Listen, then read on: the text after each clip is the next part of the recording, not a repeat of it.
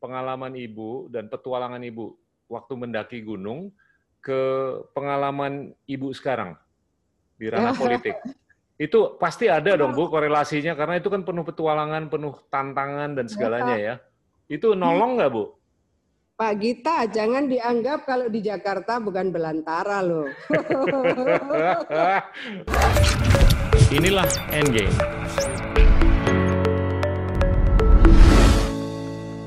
Kofifa, ini suatu kehormatan untuk saya dan kami uh, di sini uh, bisa bincang-bincang, bisa bicara. Sayangnya nggak bisa ketemu di studio, tapi lewat Zoom dan teknologi sangat diperkenankan. Ya. ya. Kita mau ngobrol santai, Bu, mengenai ya. masa kecil Ibu. Uh, Ibu lahir di Surabaya, dan hmm. tahunnya sama, Bu, dengan tahun saya, tahun 65. Hmm. Tapi bintangnya Ibu Taurus, lahir di bulan hmm. Mei, kan? Iya, siap. Ya kan? Nah, hobinya Ibu gimana, Bu? Waktu kecil? Saya mah SD karena kebetulan kira-kira satu setengah kilo lah ya sekolah saya dari rumah. Jadi saya jalan kaki, kalau hujan saya nggak punya payung Pak Gita. Jadi saya ambil aja pohon pisang kan eh, kanan kiri rumah itu pada banyak pohon pisang. Sudah saya ambil, saya pakai tutup lah itu pohon pisang saya pakai tutup untuk ke sekolah gitu dan kita menikmati sekali. Saya nggak tahu ya dulu itu mungkin karena juga nggak ada polusi jadi kita hujan-hujanan nggak ada tuh yang batuk-batuk flu asli nggak ada. Saya hobi kalau pulang sekolah aja uh, kelas-kelas dua lah itu sampai kelas 6 saya ganti baju lalu saya seluruh saya nyeblung aja ke sungai gitu saya seluruh dan saya masih dapat kerang itu segede apa ya kayak piring kayak seasbak, sak piring kecil gitu. Saya dapat kerang itu mudah sekali saya cari dan itu nggak jauh dari rumah saya. Makanya eh, kecil saya lebih gemuk dari yang sekarang karena saya dapat protein yang cukup bagus gitu dari sungai saya ambil sendiri Nanti kalau enggak gitu, saya jarang sekali sampai rumah terus ke dapur cari makanan gitu. Jangan berpikir di meja makan ya. Kita cari makan ya ke dapur Pak Gita. Saya jarang sekali gitu. Saya punya pohon uh, empat ya, empat apa lima ya. Uh, jambu apa biji itu loh, jambu kelotok orang jambu bilang. Jambu kelotok, oke. Okay. Ya, naik aja saya. Salah satu mana yang kira-kira banyak yang sudah mulai agak masak. Saya naik di atas nggak turun-turun. Nggak dimarahin orang tua, Bu? Uh, enggak, saya memang uh, relatif banyak bergerak ya. Sampai SMP kelas 2 saya lebih banyak ke gunung. Enam bulan sekali lah saya naik gunung. Masya Allah. Gunung apa, Jadi Bu? mulai Oh, apa saja, namanya juga tiap enam bulan. Jadi mulai Gunung Klato, Gunung Kloto, Gunung Batok, sampai kemudian Semeru. Jadi udah pastilah Gunung Kelut, Arjuna udah semua itu. Masya Allah. Jadi Gunung Semeru pun kita nggak langsung ke Mahameru. Dulu Ranupani itu udah keren sekali. kira eh, kira-kira berapa Maret awal lah saya ke Ranupani. Sedih saya karena danau yang luar biasa itu Mudah-mudahan uh, ada yang mendengarkan apa yang saya sampaikan, kemudian bisa support melalui uh, forum ini, Pak Gita. Saya kepingin sekali ya. dana itu bisa kembali seperti dulu gitu. Sekarang pendangkalannya luar biasa, rumah-rumah sudah di pinggir danau gitu. Itu hmm. dulu indah sekali kalau kita bikin tenda-tenda di sekeliling Ranupani. Sudah kalau udah jam katakan jam 8 malam itu udah minus berapa gitu dan kita menikmati sekali sambil kedinginan itu. Tapi indahnya Ranupani. Saya tidak pernah berminat untuk ambil anggrek yang sepanjang jalan indahnya luar biasa. Saya ingin orang lain juga ikut menikmati anggrek gitu. Saya biasa kita kalau bagian penyapu itu suka tidur kan di mana saja gitu ya.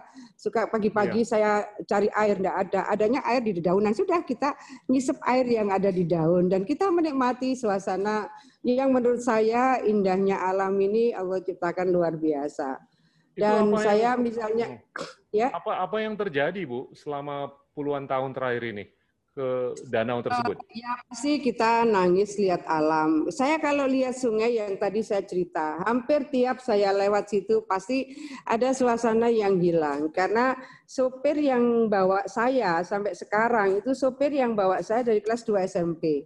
Artinya beliau masih melihat bagaimana sungai itu bisa dipakai untuk berenang seluruh gitu ya anak-anak di kampung eh, kita bisa memancing di situ dan ada yang bawa jaring dan seterusnya.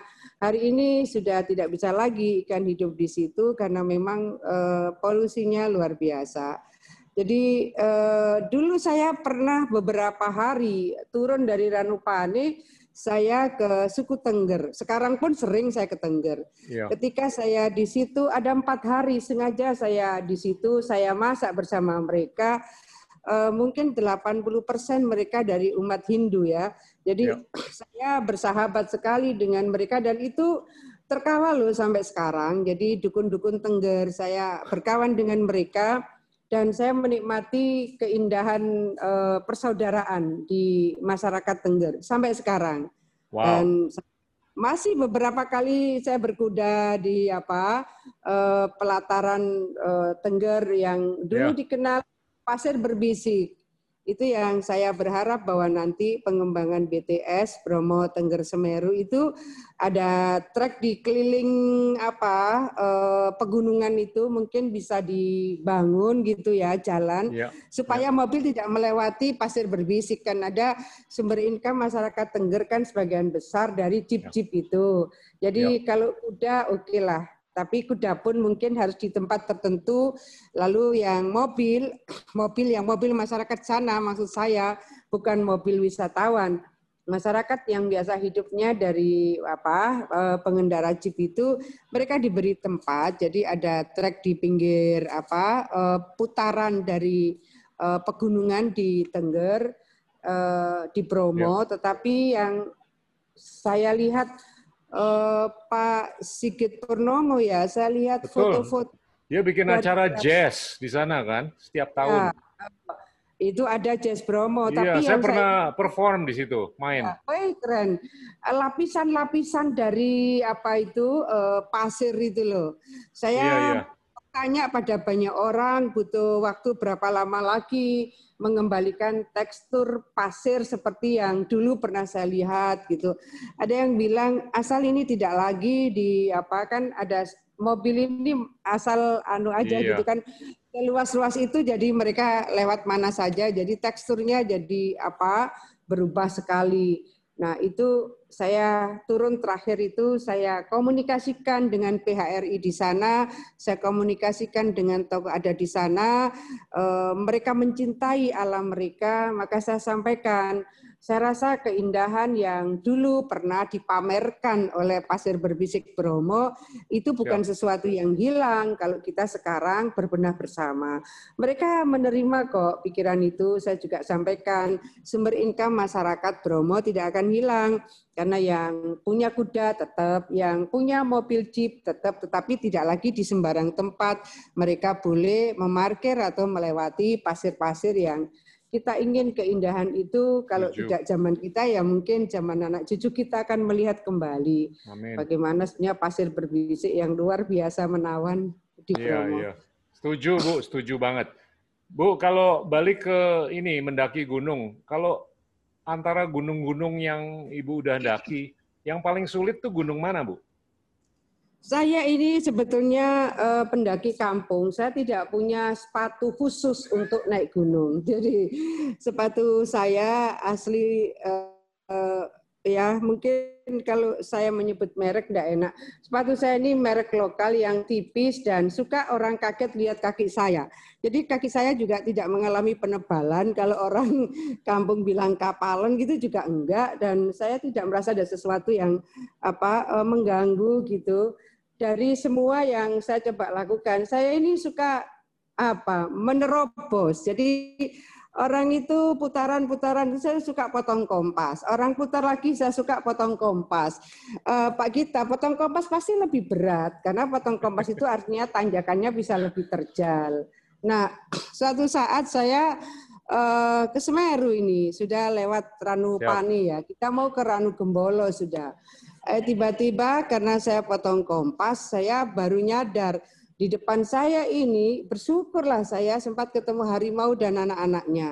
Betapa wow. susahnya kalau kita ketemu. Hmm. Harimau ini sedang bersama anak-anaknya di goa gitu. Waduh, saya bilang salah ini saya pilih jalan. Bagaimana coba supaya gerakan badan saya itu tidak terdengar oleh harimau? Kalau saat itu harimaunya ini tahu ada saya, saya sudah tidak ketemu Pak Gita hari ini. itu jadi tapi, saya terpaksa. Tapi itu tanda bu, itu tanda, tanda keberuntungan. Mundur. Saya jalan mundur, jalan mundur dengan sangat hati-hati. Jangan sampai kemudian ada suara berisik dari gerakan saya dan alhamdulillah saya bisa apa uh, mengikuti ketemu jalur aslinya. Tapi bahwa waktu itu apa sih modal kita kompas biasa. Sekarang mah ada GPS ya kan. Sekarang itu orang bisa naik sampai bahkan hampir Ranu Gumbolo, orang bisa naik mobil Ranu Pani. Saya mah dulu tuh jauh sekali jalan kaki. Saya pernah lewat Lumajang, pernah lewat apa uh, Probolinggo, saya pernah lewat Malang untuk masuk ke Semeru itu berapa jalan pernah saya lewati. Tapi saya betul-betul menikmati sekali karena uh, indahnya itu tidak terbayarkan, bukan Pasti. tidak terbayangkan, tidak iya. terbayarkan. Yeah. Mau pakai apa bayar? Yeah. Wong sudah nggak ada alam seindah yang dulu pernah saya lihat. Jadi saya selalu pesan, tolong jangan ganggu ya apa yang ada di alam. Saya bilang yeah. begitu. Betapa saya sangat mencintai anggrek, tapi saya juga ingin keindahan itu bisa dinikmati orang lain yang juga sama-sama ingin uh, mereka naik ke mungkin sekarang Ranupani sudah tempat wisata umum sih ya, naik ya, lagi ya. ke Ranupembolo, baru naik lagi ke Mahameru. Iya. Itu berapa hari Bu kalau naik gunung? Tujuh hari. Tiga hari. Termasuk ya. naik dan turun? Iya. Saya kan kalau misalnya sekarang sudah naik sampai mana gitu ya kita berhenti Ranupani terus turun lagi. Nanti ke enam bulan lagi kita naik lagi ke Ranu Gembolo turun lagi. Jadi nggak langsung langsung begitu. Oh oke okay, oke. Okay. Nggak sampai puncak ya. Bilang, okay. Ya Gunung Kloto, saya kemudian Gunung Batok misalnya. Itu proses-proses yang harus dilalui. Jadi ya pendaki orang kampung lah Pak kita yang kita biasa berbagi sama teman-teman. Eh ini bawa apa? Ini bawa bekal makanan. Ini bawa apa? Bekal apa? Kita berbagi-bagi begitu. Tidak seperti sekarang yang orang bisa pakai portir ya dan seterusnya. Waduh, pakai portir, pakai GPS, pakai macam-macam lah, dimanjakan. Semua tersupport ya. Bu, kalau saya mau tanya, eh, gimana saya bisa atau kita bisa mengkorelasikan pengalaman ibu dan petualangan ibu waktu mendaki gunung ke pengalaman ibu sekarang di ranah politik. Itu pasti ada dong Bu korelasinya karena itu kan penuh petualangan, penuh tantangan dan segalanya ya. Itu nolong nggak Bu? Pak Gita, jangan dianggap kalau di Jakarta bukan belantara loh. Justru lebih belantara kali ya. Jadi belantara itu jangan dianggap hanya ada hutan-hutan, di situ ada misalnya hewan-hewan binatang buas gitu kan banyak juga di sektor apa pun, profesi apa pun. Saya mohon maaf yang mungkin agak liar, agak buas, ada agak susah itu Misalnya di hutan belantara di sini, oh ada duri-duri di sini, atau ada yang terjal-terjal sama saya rasa. ya. Tapi gini Bu, Ibu jalan satu setengah kilo setiap hari ke sekolah dari kelas 2 sampai kelas 6 ya Bu ya? Uh, dari SD itu. Ya. SD ya. Nah ya, terus ya, kalau SMP saya sudah dua setengah kilo itu jauhnya. Masya Allah. Jalan kaki Tapi juga? Saya pakai sepeda. Saya pakai sepeda. Oke. Okay. Okay. Nggak ada Brompton waktu itu, Pak Gita. By the way, ngomong-ngomong Jawa Timur luar biasa loh produksi sepedanya. Banyak oh, iya, diminati iya, oleh orang-orang Indonesia. Salah satu merek. Iya. Ada yang saya keren lah ke salah satu merek yang 55% itu ekspor. Wow. Mereka sebutlah, saya sebut ke Amerika, ke Jepang, termasuk ke Inggris. Coba wow. bayangkan. Nah, apa, Bu? Tanyalah ke sana produksi yang dikirim keluar ini banyak yang lipat atau tidak? Oh, enggak ada yang suka lipat. Jadi beliau juga yang suka sepeda lipat itu Indonesia, tapi 29 negara importernya ini merek ini enggak ada yang pesan lipat. Jadi Iya, ya, di luar enggak ada yang suka lipat, Bu. Hanya di Indonesia ya, aja emang suka lipat. Ya, begitu. Kemudian beliau sampaikanlah jadi Eh, pandemik ini kan sebetulnya ini lagi happening lah sepeda ini ya. di seluruh dunia. Betul. Cuma beliau sampaikan karena sebetulnya permintaannya itu tinggi. Ini kan sesuatu banget di saat yang lain mungkin sudah mulai agak berkurang produksinya dan seterusnya. Oh dia itu tidak ada cerita melay-off tenaga kerja. Tetapi bahwa yang beliau sampaikan ada beberapa komponen yang memang harus diimpor. Ternyata hmm. masih ada kesulitan nih Pak Gita. Komandan yang dulu di sektor ini. Jadi eh, mungkin juga barangkali ada waktu Pak Gita untuk support mereka katanya untuk rantai. Rantai ini mereka masih harus import. Ya. Kemudian ban. Ban hmm. ini mereka uh, mungkin 95 persen ya. 95 persen mereka masih harus import. Tetapi ada pembatasan untuk uh, import barang-barang seperti ini gitu. Jadi uh, importer tertentu dari luar negeri itu hmm. maunya komponen rantainya begini, bannya begini. Okay. Nah, itu maka dia harus import barang itu hmm. sebagai bagian dari komponen sepeda seperti permintaan negara-negara importer. Okay. Uh, eh, ya dua mingguan lalu saya ke sana dan itu ternyata masih menjadi masalah. Jadi hmm. mungkin memang uh, kebijakan yang harus selalu berseiring sebelum katakanlah industri substitusi import kita ini bisa memenuhi kebutuhan ini, betapa bahwa produk yang pasar uh, ekspornya ini luar biasa dia ternyata ada kesulitan untuk memasukkan barang yang menjadi bagian dari komponen ya. yang memang itu permintaan importer hmm. gitu. Importer itu okay. maunya ini rantainya harus begini, okay. bannya begini, dan ini diproduksinya di sini di sini. Uh, itu sih sehingga uh, produknya harusnya lebih bisa maksimal lagi. Siap, siap. Ya. Dicatat Bu, dicatat dengan baik. Terima kasih. Terima kasih. Bu, balik ya. lagi Bu ke masa kecil Ibu ada nggak pengalaman-pengalaman yang sangat berarti?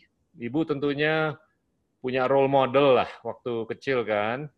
Eh, hmm. Gus Dur salah satu role model ibu. Tapi waktu kecil tuh apa udah mengidola Gus Dur atau ada yang lain yang ibu idolakan yang ngaruh gitu loh ke karirnya ibu sampai sekarang?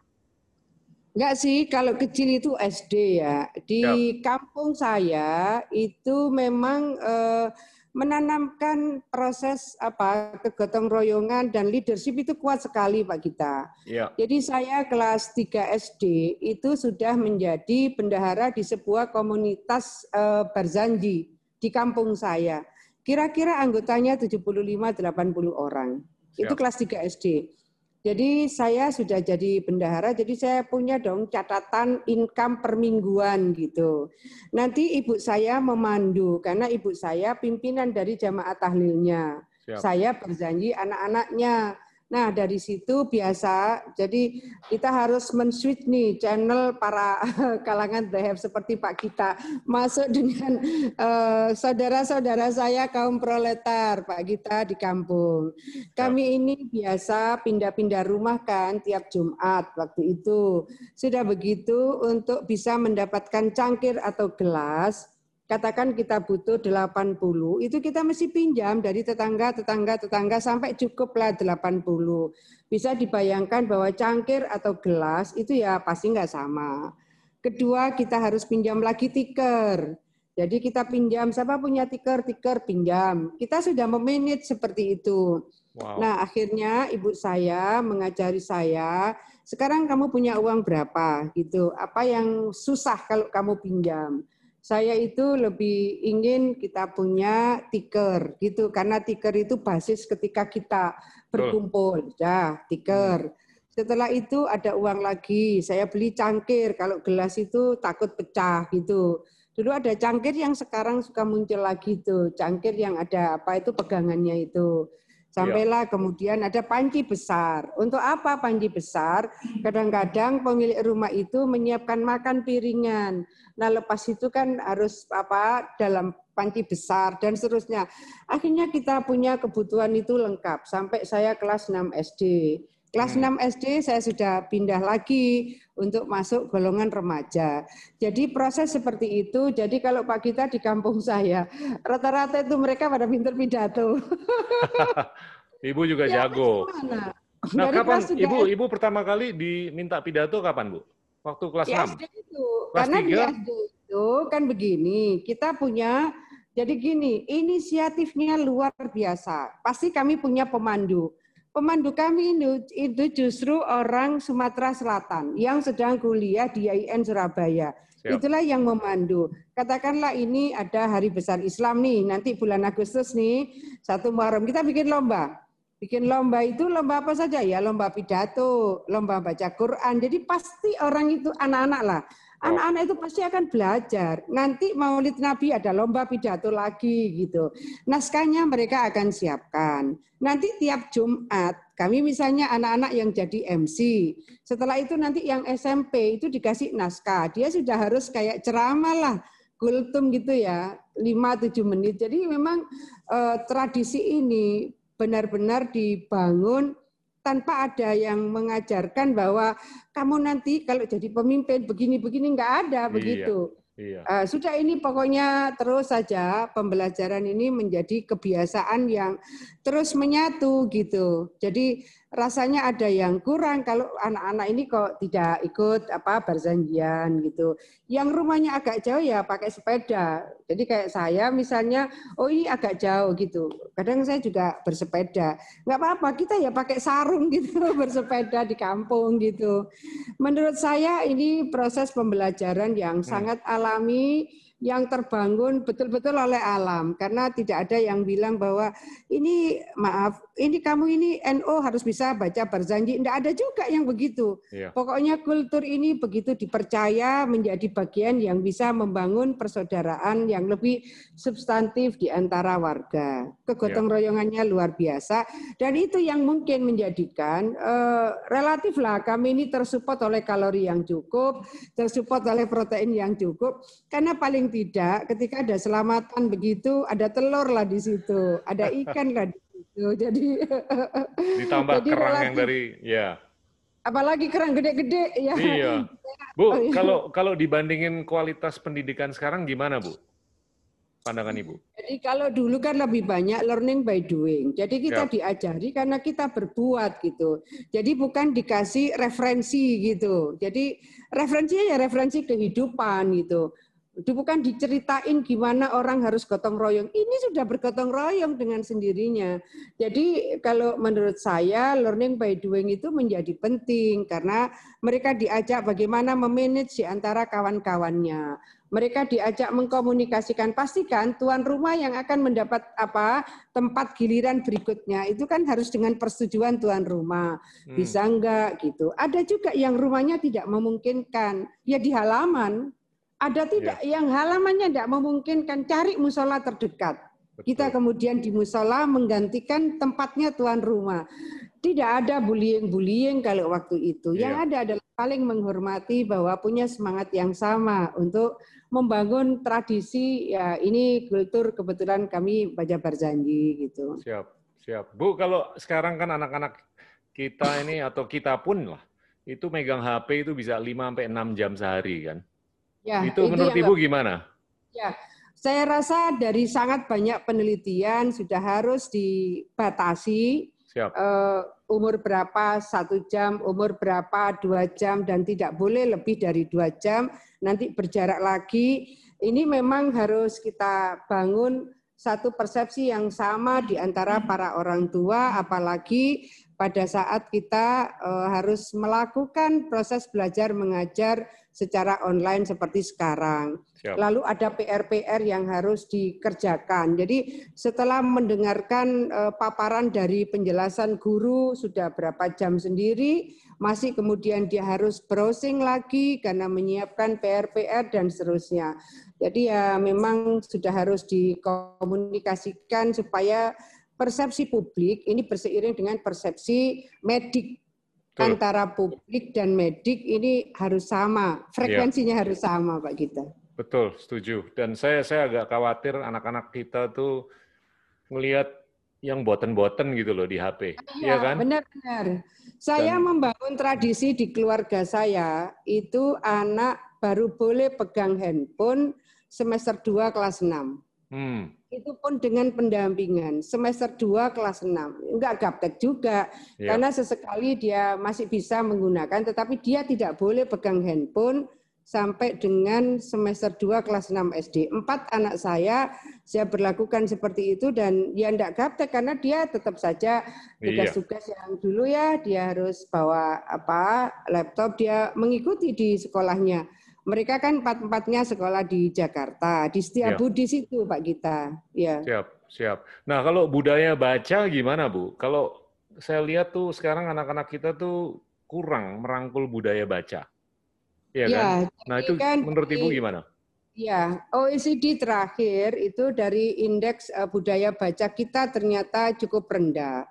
Uh, tadi pagi saya baru webinar kaitan dengan apa pembelajaran apakah kaitan dengan blended learning atau hybrid learning bahwa daya saing kita juga sangat tergantung pada kualitas pendidikan kita. Siap. Kualitas pendidikan kita termasuk inovasi-inovasi uh, pola-pola lateral thinking. Kan banyak yang linear thinking. Iya. Pola-pola lateral thinking itu uh, setuju tidak setuju biasanya dimiliki orang yang punya uh, apa tradisi membaca yang kuat. Jadi iya daya membaca kita memang masih cukup rendah hari ini, termasuk iya. Jawa Timur. iya, kurang Bu. Iya, kalau menurut saya secara nasional juga itu perlu ditingkatkan. Iya. iya. iya. Inilah Endgame. Di episode Endgame berikutnya. Hovifa mungkin ada masalah gitu, dipanggillah saya. Kenapa Hov tadi suaramu tidak keluar? Iya Pak, tidak sama dengan suara hati saya. Saya bilang gitu. Saat itu saya sudah cerita reformasi politik. Reformasi politik itu bahasa yang sangat dihindari pada saat itu.